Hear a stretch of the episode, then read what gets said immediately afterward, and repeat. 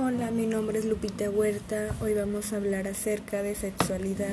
¿Qué es la sexualidad en la adolescencia y cuáles son sus cambios?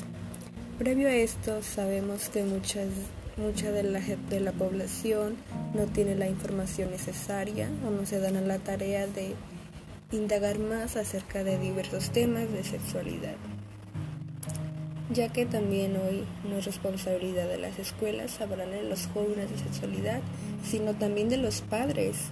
Pero pareciera que hoy en día los padres tienden a que hay una gran, un gran riesgo de que sus hijos caigan en alcohol y en drogas, y es una de las etapas con rebeldía donde los jóvenes se rebelan. Y